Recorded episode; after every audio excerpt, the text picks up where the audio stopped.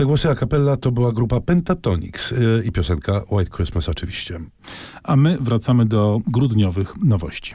Przed przerwą rozmawialiśmy o historii rodzinnej. Czas na e, kolejną historię rodzinną, specyficzną, która powstaje i publikowana była już od pewnego czasu. Teraz dostajemy wydanie zbiorcze, trylogia Michała Śledzia-Ślidzińskiego, na szybko spisane 1980-2010. To jest nieuczciwy tytuł, bo to jest właściwie narysowane na szybko, nie? Spisane. Jest to na szybko e, rzeczywiście narysowane, aczkolwiek narysowane na bardzo różne sposoby, bo jak Państwo uważnie się przyjrzą, różnym dekadom tutaj odpowiada różna kreska, różna kolorystyka.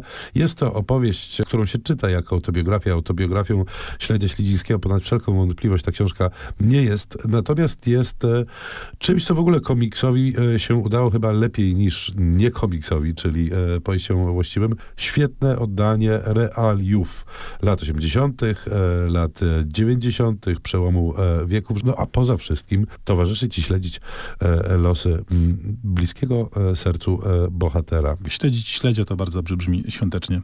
A teraz czas na znowu kompletną zmianę nastroju klimatu, bo to trzymam w ręku zgrabny tomik, zielony, taki seledowy, właściwie pod tytułem Eseje, którego autorem jest William Butler Yeats, znany irlandzki, bardzo ceniony poeta.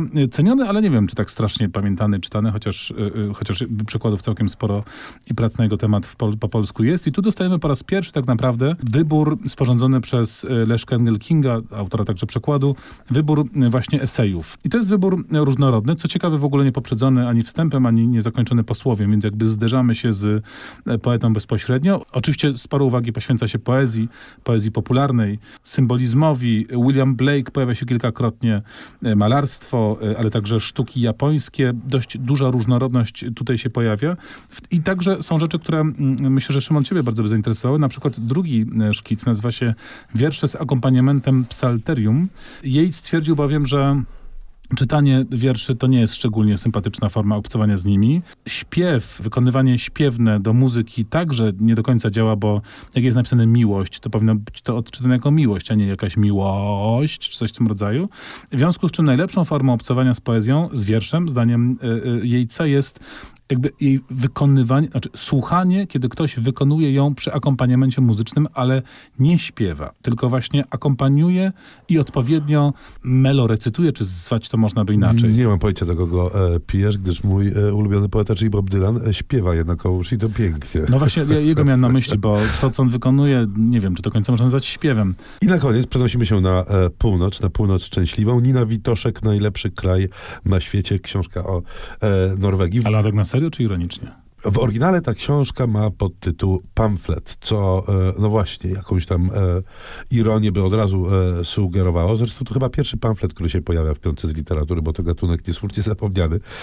Książka jest absolutnie fantastyczna. Nina Witoszek zna Norwegię świetnie, to wybitna historyczka literatury i obserwując Norwegię współczesną, ale przyglądając się też genezie współczesnej Norwegii, która jest bardzo ciekawa i nie tak oczywista, jakby nam się wydawało, nie zostawia na niej suchej nitki. Jest rzeczywiście bardzo skupioną, bardzo rozważną, ale jednak stanowczą krytyką tego, co się w Norwegii stało i tego, co stać się może, a wieszczy nie w sposób e, natchniony, tylko w sposób chłodny i racjonalny. Bardzo ciekawie jest e, opisany przez nią moment narodzin współczesnej e, Norwegii. My będziemy pewnie wielokrotnie z refleksją się pochylali nad naszą własną genezą z okazji stulecia niepodległości, która wkrótce nastąpi. Tu Nina Witoszek twierdzi, że najciekawszy okres i złoty okres kultury w ogóle Norwegowie mieli przed odzyskaniem niepodległości. Jakiś ferment twórczy, który wtedy pomiędzy e, patriotami i intelektualistami mm, mm, się e, wydarzał e, i rzeczy, które wtedy były pisane, komponowane i tak dalej,